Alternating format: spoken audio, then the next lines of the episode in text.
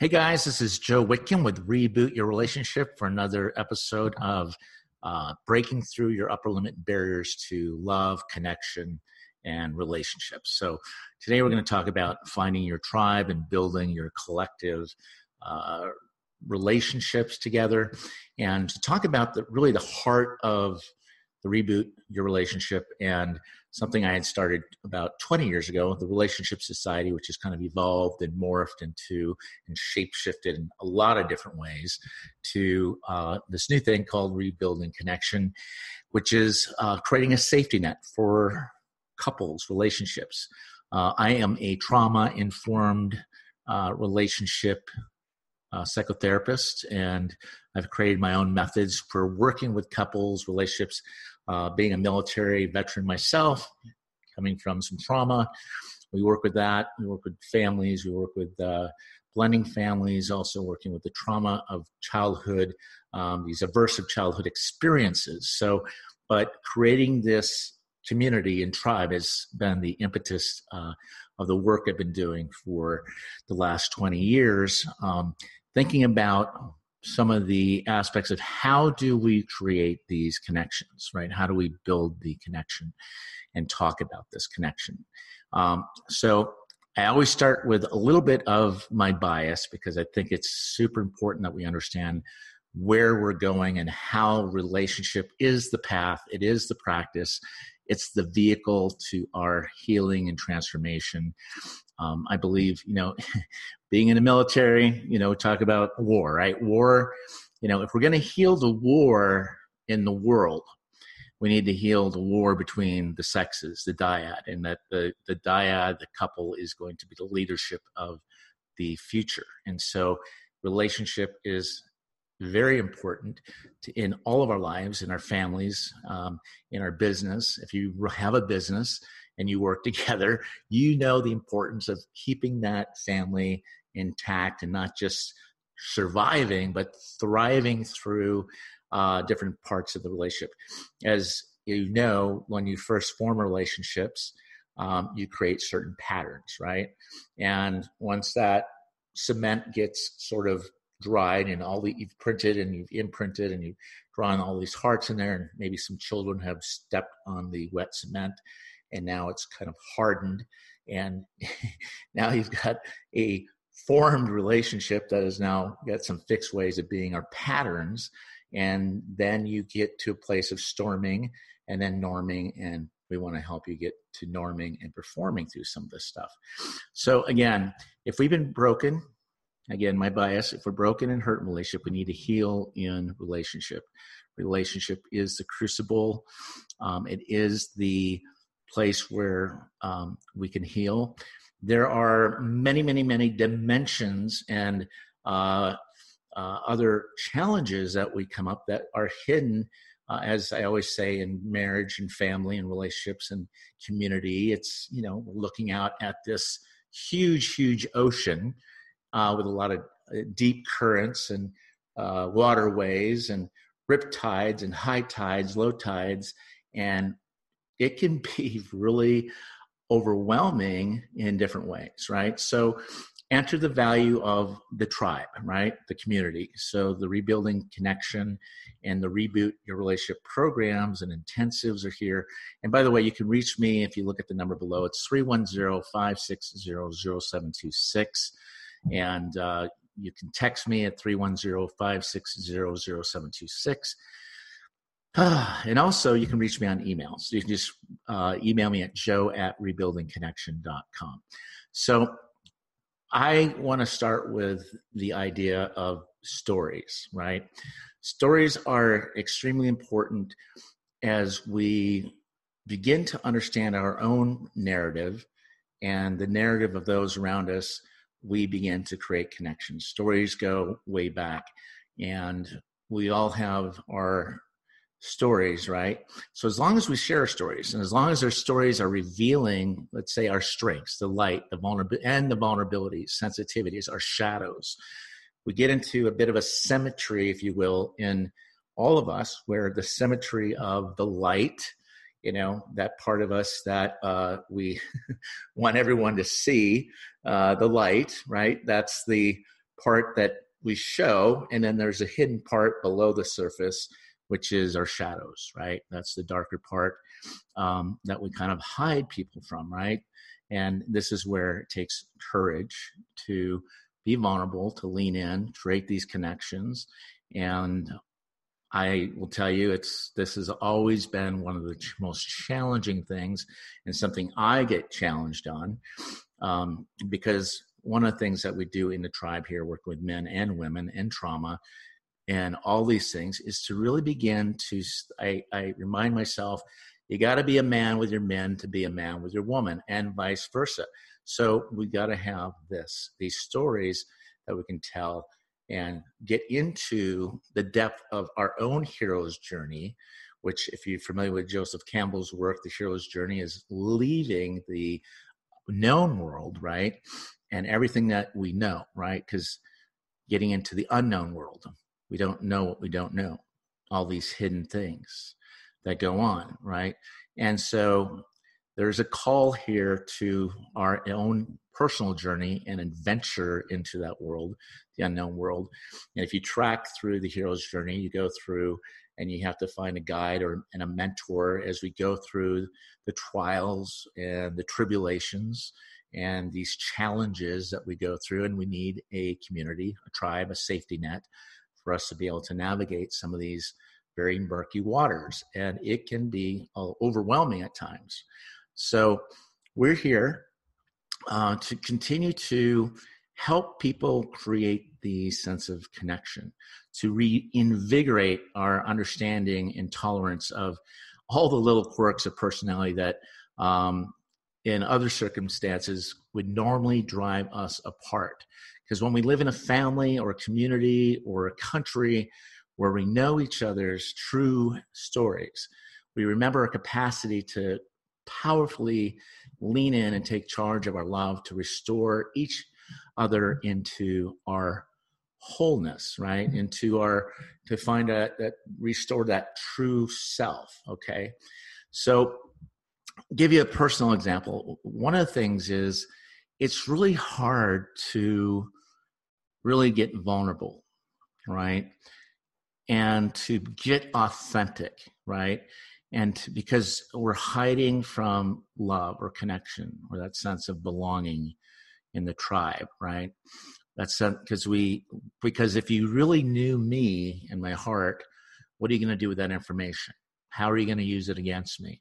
And i've and this reoccurs and repeats sometimes in all of our relationships where we we have that moment of safety and a uh, sense of confidentiality and and then something happens and there's a betrayal of all that trust and they use that as a weapon against us. And that's where creating these safe places for people where we are focusing on healing the trauma and all these unconscious attachment wounds unconscious attachment strategies and imprints that we've learned either in our family of origin and other ways that can destroy us so I'm going to just lead with this one story. Uh, this is a true story about me.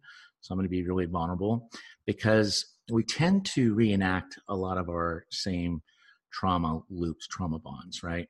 And I always had, I growing up, I talk, we talk a lot here at Rebuilding Connection, rebooting your relationship uh, men to men, these men groups, about the wounding of the patriarchy and how that wounding or the wounding of the masculine imprints and affects all of us, and how we have to be able to train one another um, as iron sharpening iron to work with that. Just like when I was in the military, it's the iron sharpening iron. We have to work together, but creating that space where it feels safe.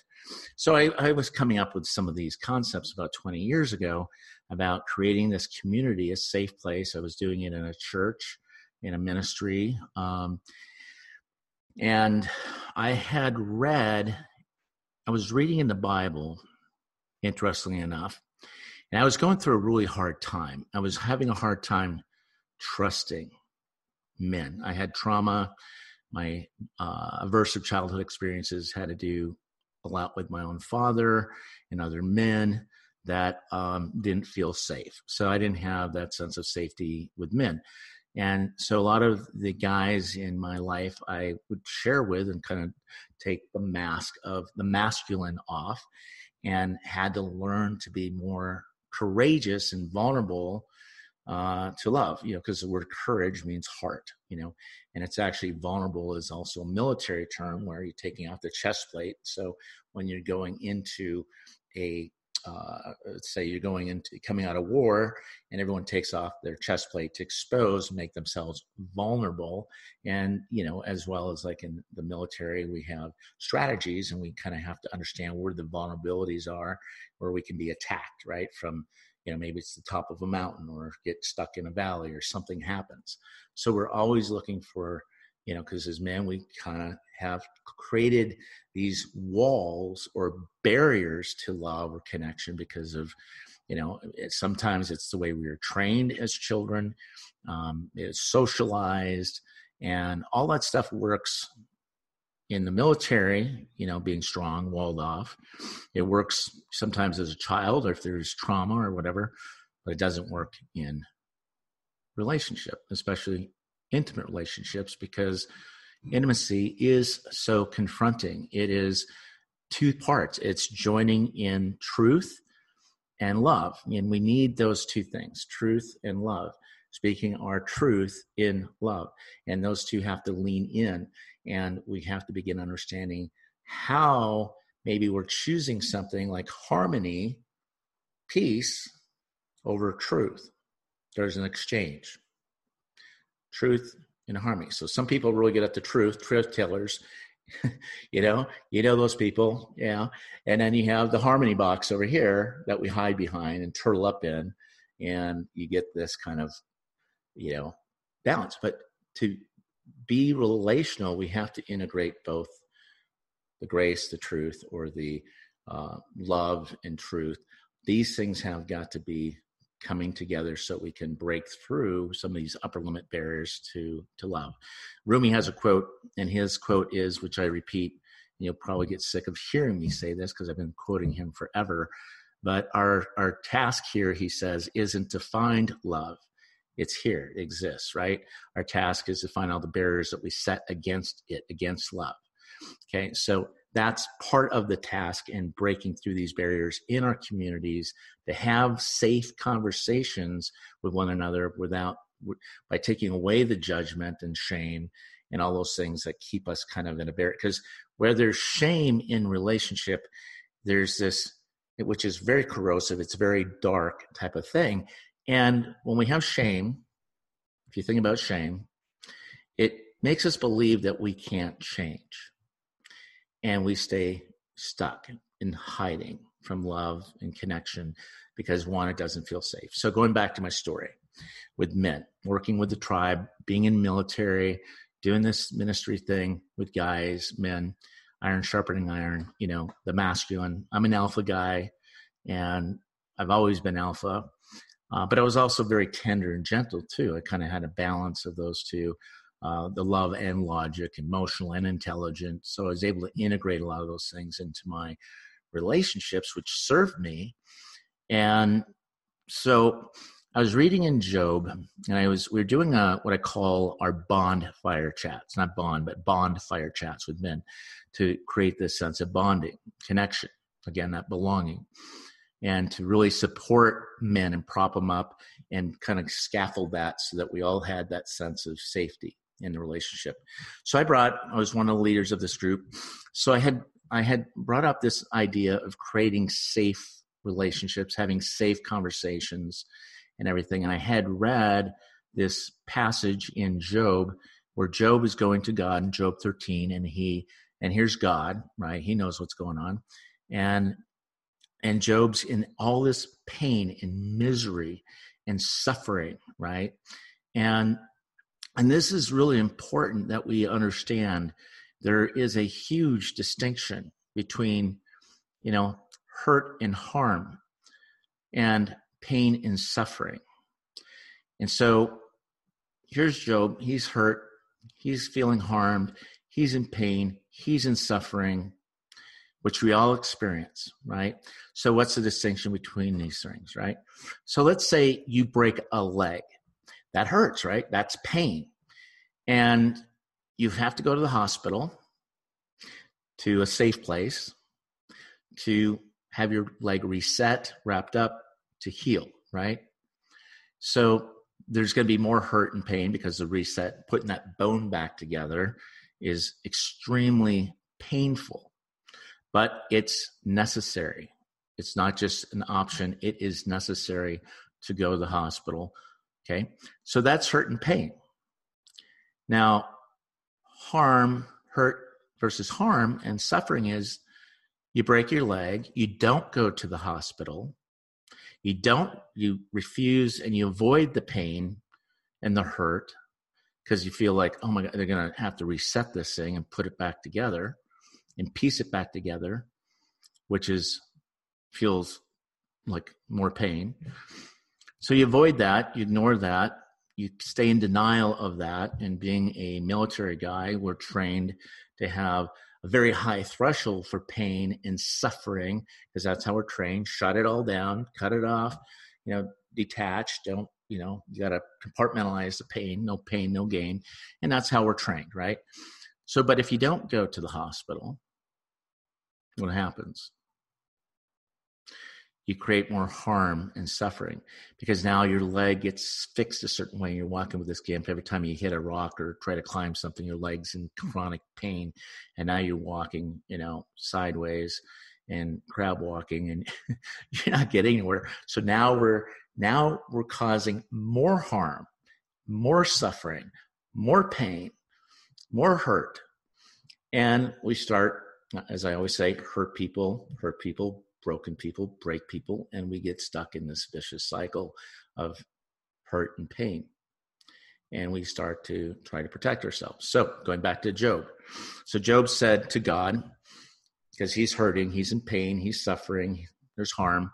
And he's saying to God, you know, hey, listen, God, I will give you full vent, which means I'm going to be courageous enough to be vulnerable with you, to tell you everything, to be fully self expressed. I need relief. I need healing in my body and my life because I can't keep doing this. I'm about to die.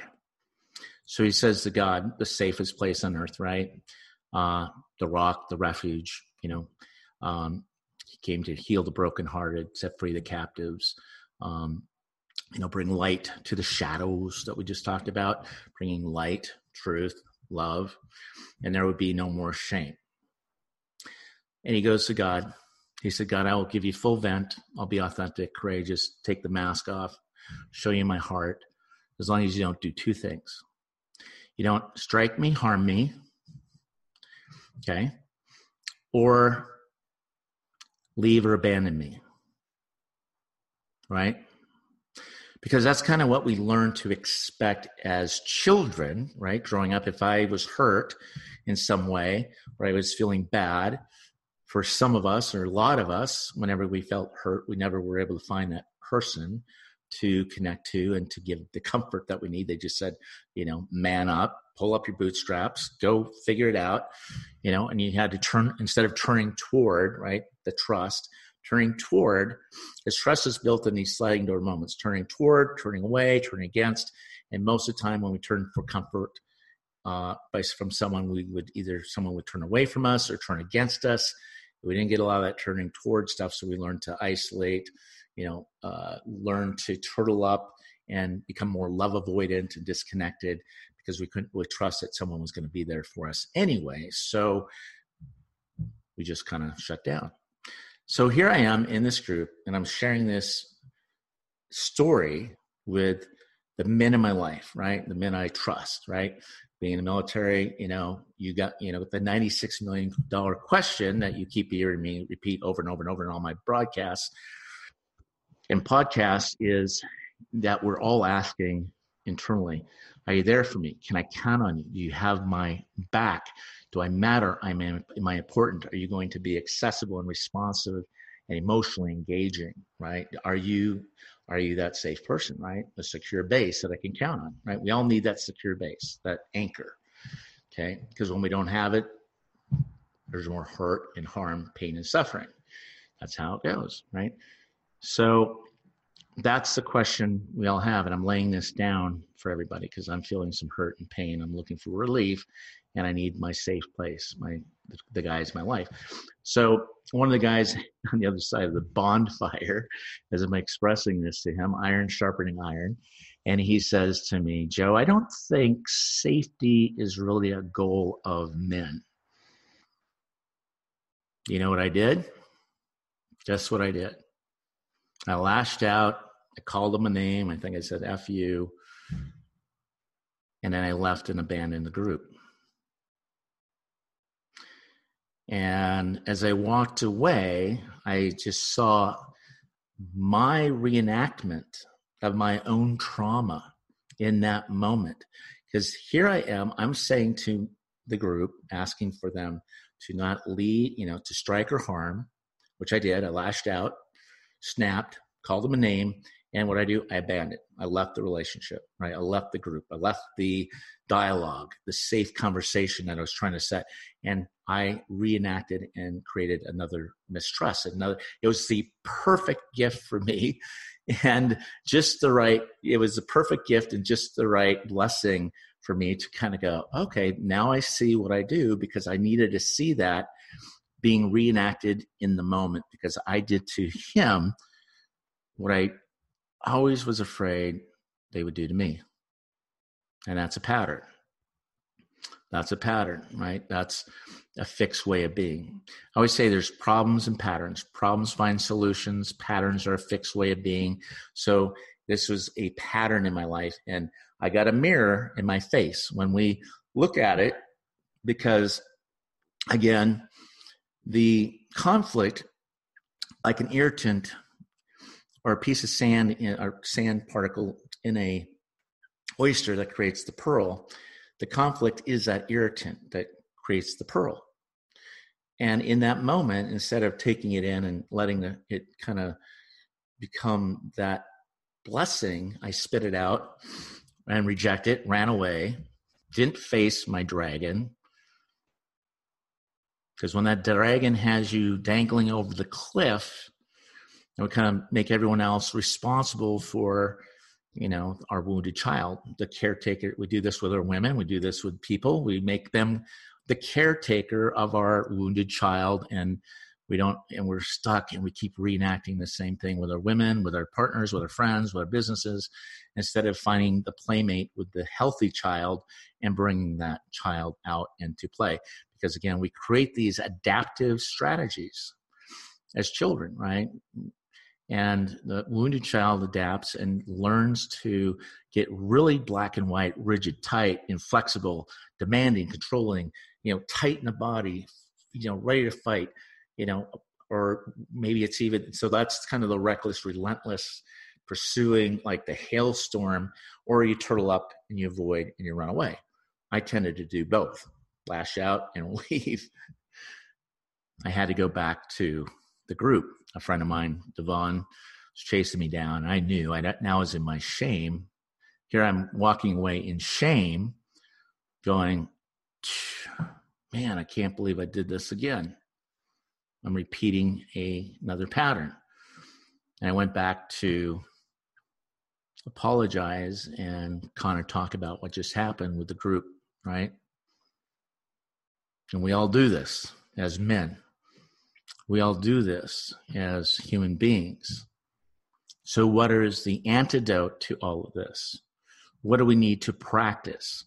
Because I want to live under such a practice of compassion that when I forget my place, right? That who I am, my stature, who I'm going to be as a man, where I'm going, what I stand for, what I fight for, what I champion, what I my higher purpose. When I forget that stature, that place, when I lash out with some private wounding in a public way, I want to be remembered back into alignment with myself and my purpose. This is such an important thing. I want to live with the opportunity for reconciliation. See, what war is to me, war is when we are working against resolution, restoration, repair, reconciliation, right? It's kind of like the good, the bad, the ugly. So there's you know there's good times right? In relationships marriage all these things there's good. There's good you know surroundings. And then sometimes bad things happen.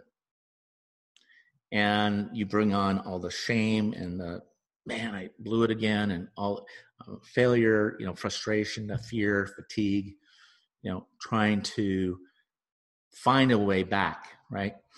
But when the bad doesn't get back to good, there is no reparation. It goes into the ugly, and we continue to feel that wounding, and we keep re wounding each other again. Right? So when someone around me is thoughtless or cruel, I want to be given a chance to respond with a ritual that really creates a possibility of reconnection, reconciliation, to uh, make peace as far as it depends on me to make that peace happen, to be a peacemaker rather than someone that is continuing to judge. I want to live in a neighborhood where people don't shoot first, don't sue first, where people are story catchers willing to discover in strangers the mirror of ourselves, right? To see in that mirror of who who am I? Because we all have that you know, do you can you see me? Because we all want to be seen in some way, right? Some of our deepest psychic craving and some of our deepest wounding is when our reality and our experience was denied and we weren't able to repair and be seen in those moments, right? I see you. You know, an avatar, I see you. I, I see you. And you, that felt experience of being gotten, right? That people get our world because that's compassion, empathy, I don't know about you guys, but if I ask people all the time, who is curious about you as a child or as an adult? And most of us never had anyone really curious and wonder, wow, why, you know, tell me about that. Didn't have that sense of curiosity, right? So curiosity begets curiosity. So if you had parents or people that weren't curious, well, you don't become very curious about anyone else or their pain or empathetic. So that becomes part of the vicious cycle that we get caught up in, right? So we're looking for a mirror, straight, you know, to discover the strangers that are the mirror of ourselves, because we see that in one another. So as we remember, we need to learn to be ourselves on this human journey. We need to, the kind of tribe that allows us to look our worst, make a mess, fall down, get hurt, look foolish, fumble, even hurt others accidentally, of course, because we're not here again to cause hurt and harm pain and suffering because i mean we're going to have injuries right? Mutual injury. So long as we stay connected in relationship and committed to working through it and staying resourced and connected through the conflict because there's there's no way around it. You can't circumvent the pain or the hurt. You have to go through it. You have to lean into it and to face it and to understand where is this all coming up for, for us right? So we can we can deal with it.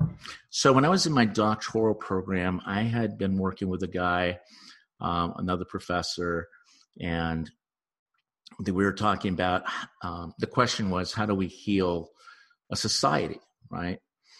Um, and one of the things that we had to look at and explore is they were doing some work and research with the south africans and how to how did they how are they healing um, a country that had civil war tremendous violations of just human connection humanity pain and these siblings and families and people they knew all this war this raging in the war. And so we were interviewing psychologists and bishops and other spiritual religious leaders there. And the question came up that we asked, and we asked the, uh, the a black bishop to respond first to this question: How do we heal, and how do we bring restoration and reparation, reconciliation to a very torn country? What do we do? What needs to happen? And we were all very surprised by his response. He says, and he, he said, we have to give up our right to injure back, to repeat evil for evil, injury for injury, pain for pain, hurt for hurt, suffering for suffering. We have to give up our right. It's kind of like the Bible said, you know, eye for eye, tooth. You got to give up the right to try to get the eye, you know, to take the other person's eye out. It's that revenge on humanity, the revenge, the pain, the suffering that we want to inflict on other people when we feel pain or we feel unprotected or we don't feel safe because that's where we tend to go as human in humanity for self-preservation right and he's saying i got we got to be really vulnerable here open it up and allow and, and stop stop fighting and returning and re, you know evil for evil or hurt for hurt you know anger for anger that retribution on society. I go wow that's that's forgiveness right? Forgiveness. Didn't deserve it but forgiveness and love and acceptance. So so i want us to think about some of this because again when we begin to understand relationships and we commit to working on it one of our roles in this kind of conscious community in tribe is to see us and accept us as we all are. Now, again, I'm not talking about the stuff like, you know, there's so much pain and suffering in the world. I'm not talking about the hurt, harm, things that cause pain and suffering, like the human trafficking issues, abuse, neglect, abandonment, um, you know, the things that perpetuate suffering. That's stuff we do not accept. Those things we fight against, right? To create safety for everyone, protection, human trafficking, sex, you know, trafficking, um, harming children, you know, people that are needing our strength as men to see their best, right? To see their goodness, to see the innocence and not the guilt, to accept us as we are. So we are, we need to create, uh, and so this is the work we do, our genuine allies have to be in this group. We want to make sure that we're not trying to get people to buy into our mask or our strategies. We we want them to believe in us and see our wholeness and demand that from us. Okay, so let me give you a story here um, that kind of goes with the South Africa thing because I was reading a story of a tribe in southern Africa called uh, Babemba, B A B E M B A. You can look it up, in which when their person is doing something wrong, right? Something that destroys this delicate social net. And if, what they do is they bring all the work in the village to a halt. And I'm reminded of what happened with Jesus and the prostitute when they dragged her with this gang mentality and put her before Jesus and said, This woman sinned. She's a prostitute. Stoner, right? Stoner. So there's this mob mentality that we all have about judging and stoning and attacking and blaming and, you know, and discarding, devaluing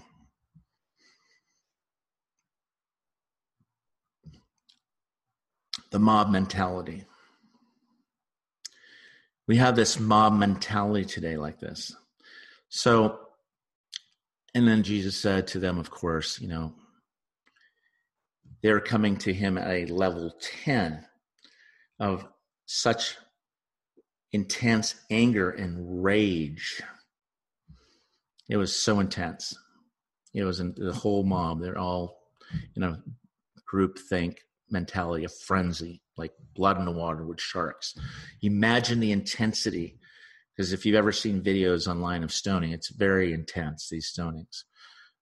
And here, you know, Jesus comes and he's mirroring back and he's, and so how do you respond to such a thing? How do you get your heart around that? How much compassion, grace? Do you respond with a, equally at a level 10 in your rage?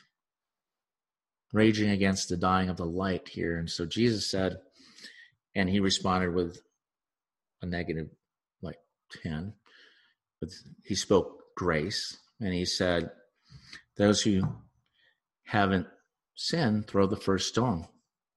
One thing. De-escalated the whole thing. The mob had nowhere to go. So living in this opportunity for reconciliation so when someone around me is thoughtless or cruel you know, I want to be given a chance to respond with this sense of humility. And what they do here with that person, when they destroy this delicate social net that we call our society, our relationship with society, our relationship with one another, what they do, again, they bring all the work to a halt. The people gather around the offender and one by one, they begin to recite everything he has done right in his life every good deed, thoughtful behavior, active social responsibility. And these things have to be true about that person and spoken honestly. And but this time honored consequence of misbehavior is to appreciate the person back into the better part of himself, right? So the person is given a chance to remember who he is and why he is important to the life of the village, right? I call that your honor chair to honor that, to restore and to remind us of who we are and our goodness and who what we are created and designed by God to be, to do, to have. And this is not always easy because we want to we want retribution sometimes and revenge to hurt rather than to bring that person back into that. I want to live under such a practice of this kind of compassion. So when we do forget our place, when I lash out in some private wounding public way, we want to be remembered back in alignment of the self and this purpose, right? Living in that type of community, the opportunity again for reconciliation. This is important. My stepson, uh, he's eight. Um, he has gone through extreme uh, child, aversive childhood experiences and trauma. He's had three open heart surgeries. He's been in a, a has a one household with his dad that's very abusive. He'll come home with um, bruises, and you can see.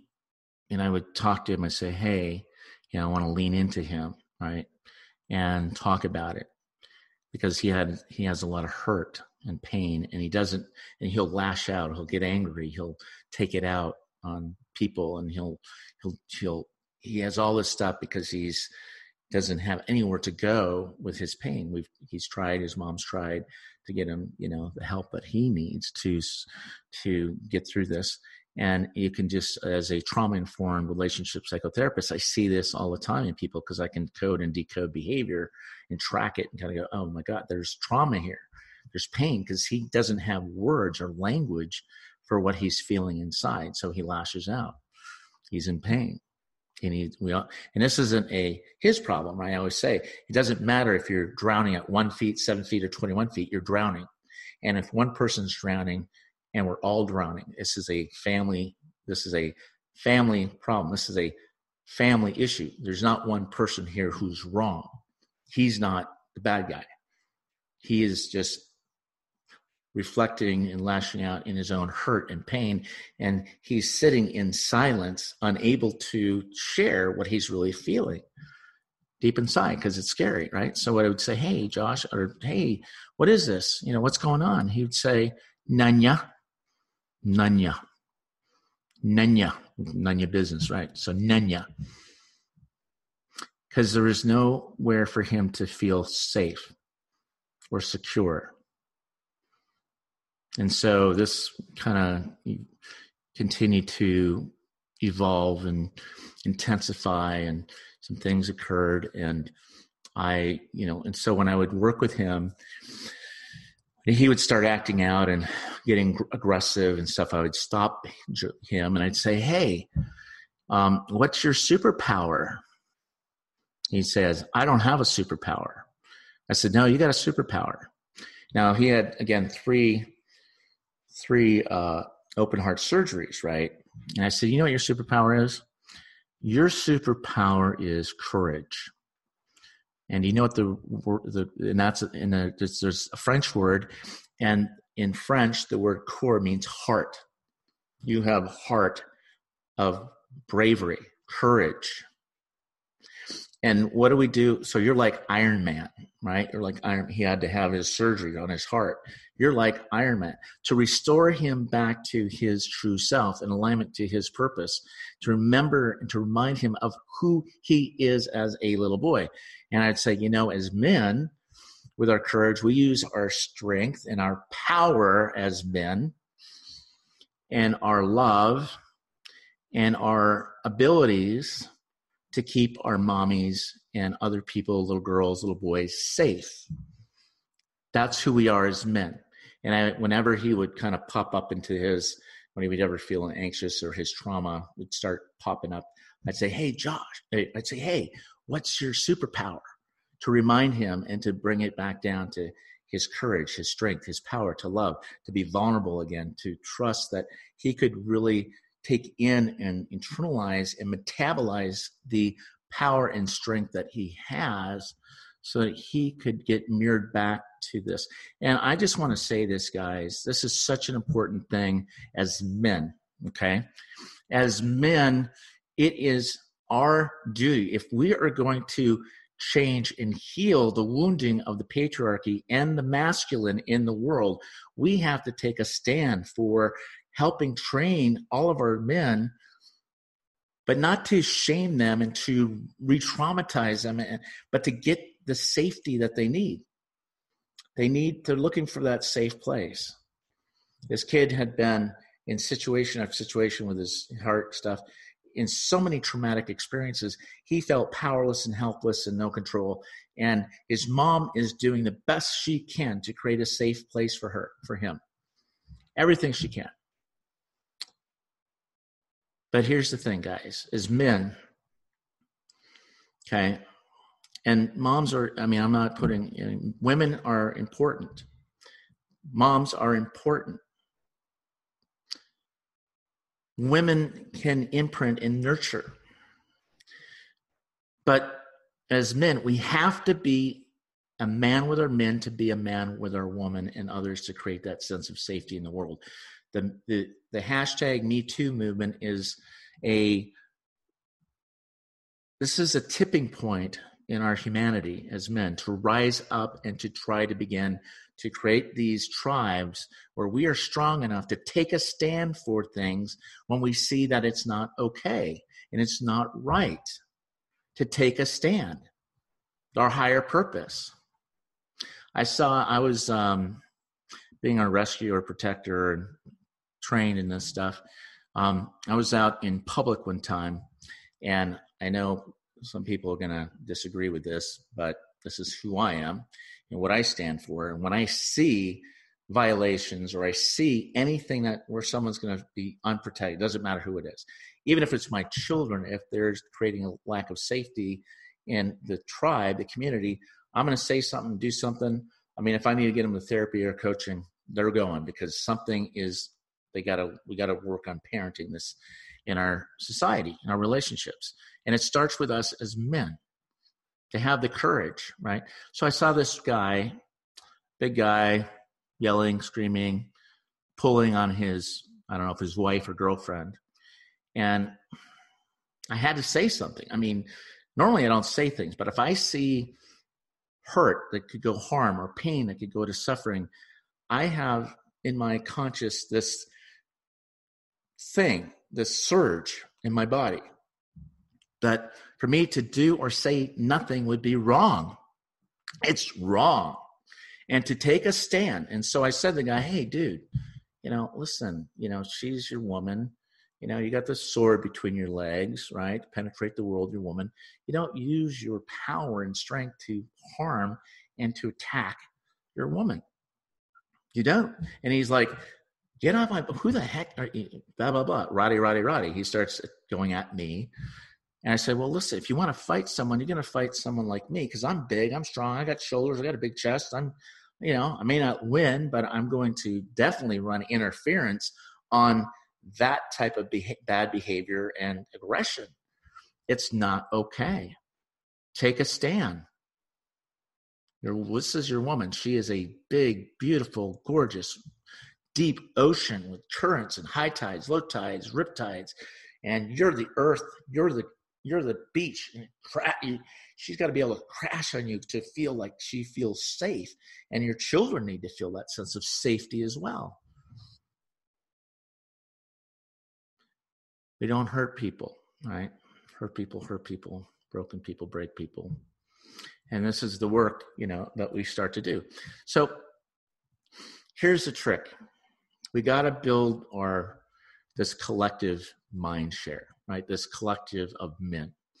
Because the trick here, of course, is that unless that we're working on ourselves and can actively self-reflect honestly and authentically and, and join in that truth, our reflections will often support the very habitual patterns we're trying to transcend. So, let's say a non growth oriented uh, community member or a person in the tribe um, will tend to collude with the disempowered version of who, uh, of, of, us, who habitually begin to where they have this pattern. Um, and so we need to transcend that, right? but they continue to of course the choice here in our community in our tribe is to the choice in the community is to, to, to keep wearing their mask to keep wearing the to be the pretender right to be inauthentic right i've been called out many times by men many many many times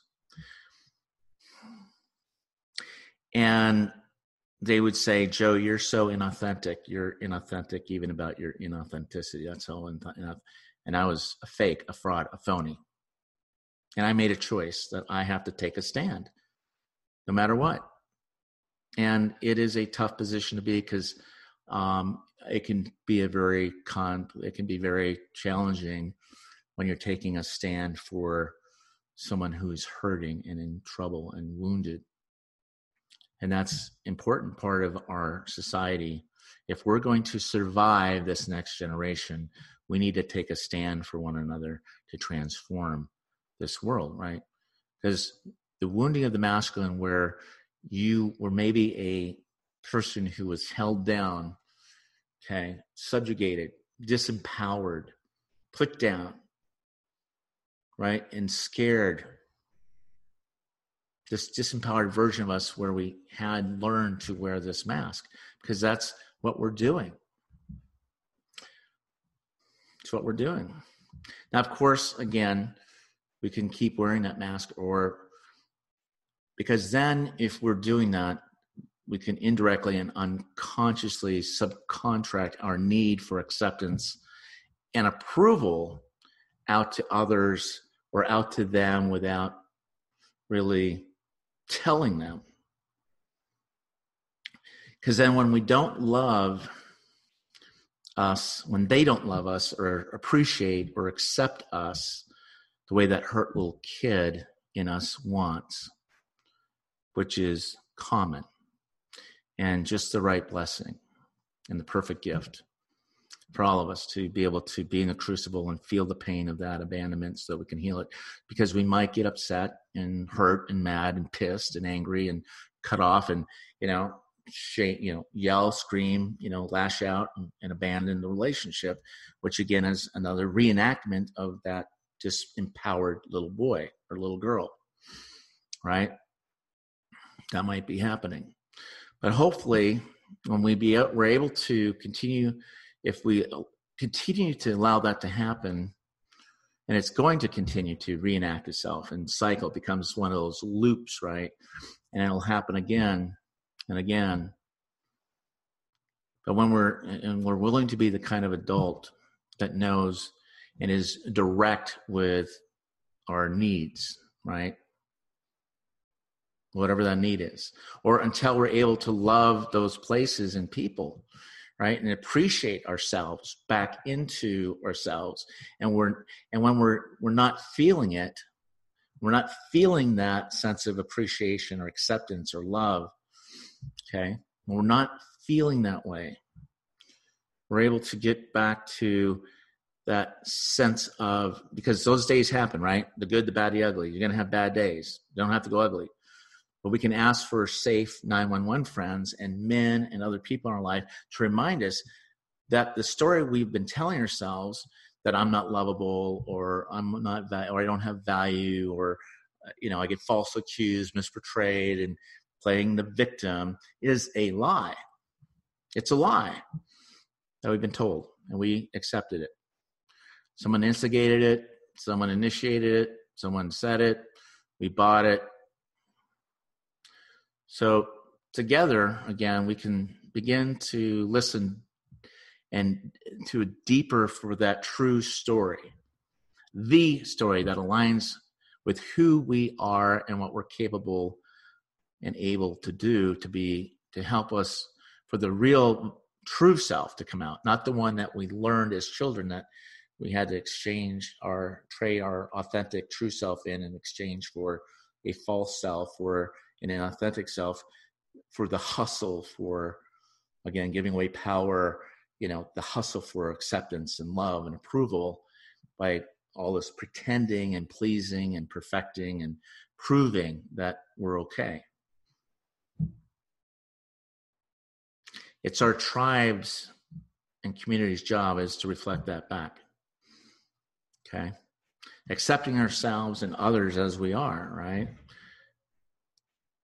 where we're at where we are and how we are and we can accelerate that by being in relationship with others who are able to help the real Joe, finding Joe, finding you, to help the real us come out again. Because that little boy who is who's eight right now,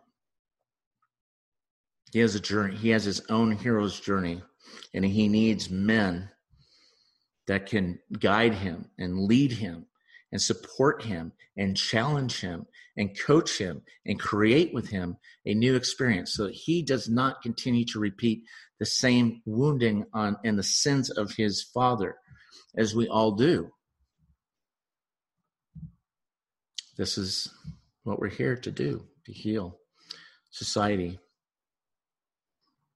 Because soon enough we're going to have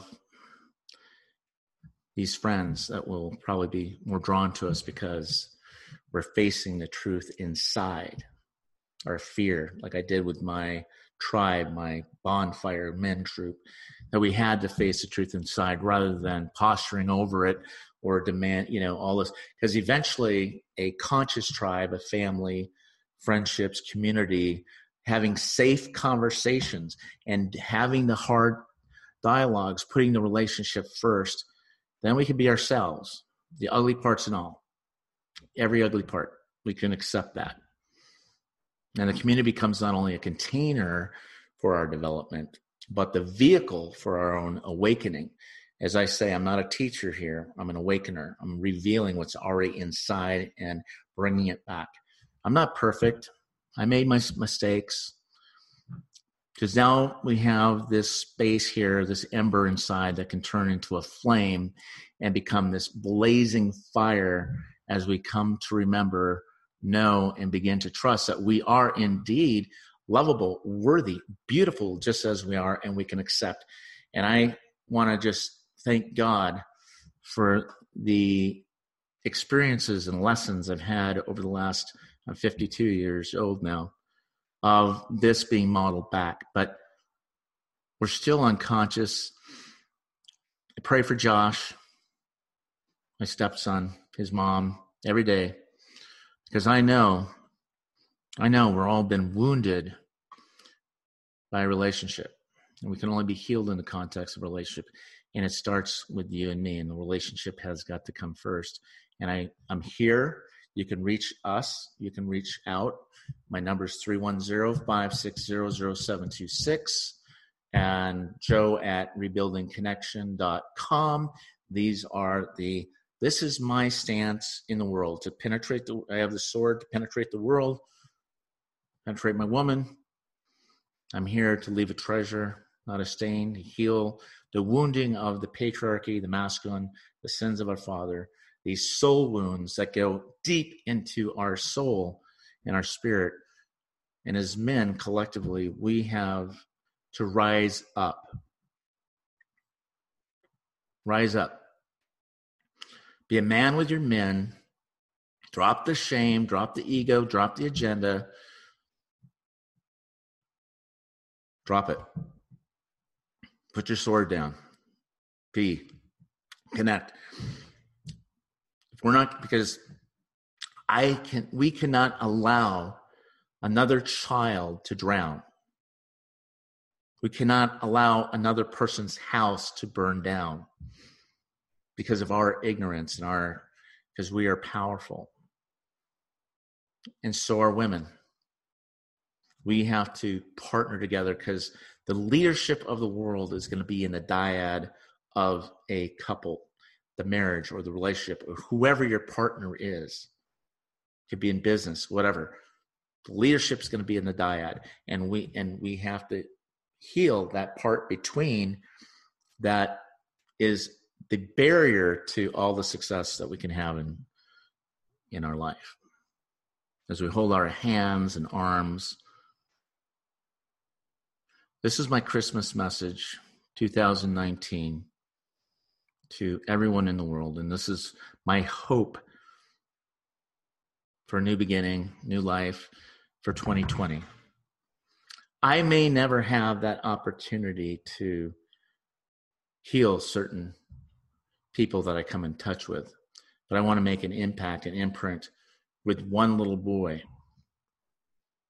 one man pay it forward, love it forward, bring all that, our strength as men, into the arena to help heal society. No more blame, no more judgment. We're all here to do our part. So thank you again. It's Joe Whitcomb with Reboot Your Relationship. This is uh, this is a very personal very personal message today about um, this, our relationship with society and our call to action as men to use our sword to penetrate the world, to penetrate our women, to to leave a treasure, not a stain, to heal the wounding of the masculine and the patriarchy, and to find other ways. And we have to do it now. We're in crises. It's time for heroes to rise up and to do, do that. To use your courage, your strength, your power, your love to transform lives. Got to dig in deep to get there. All right. I just want to wish everyone a, an amazing, amazing new year 2020. I'm going to be doing a ton of these podcasts over the next uh, year. Um, I'm going to try to I'm going to try to do one or two a day just to get content out and connect with people. Um, and I want to thank my producer, Lee Honish, um, for helping me with this because it's been an amazing journey so far and to get this in the hands, uh, accessible to the hands of people around us and the people we love. I want to thank everyone. Thank you. God bless. Make 2020 your best year ever. Bye bye.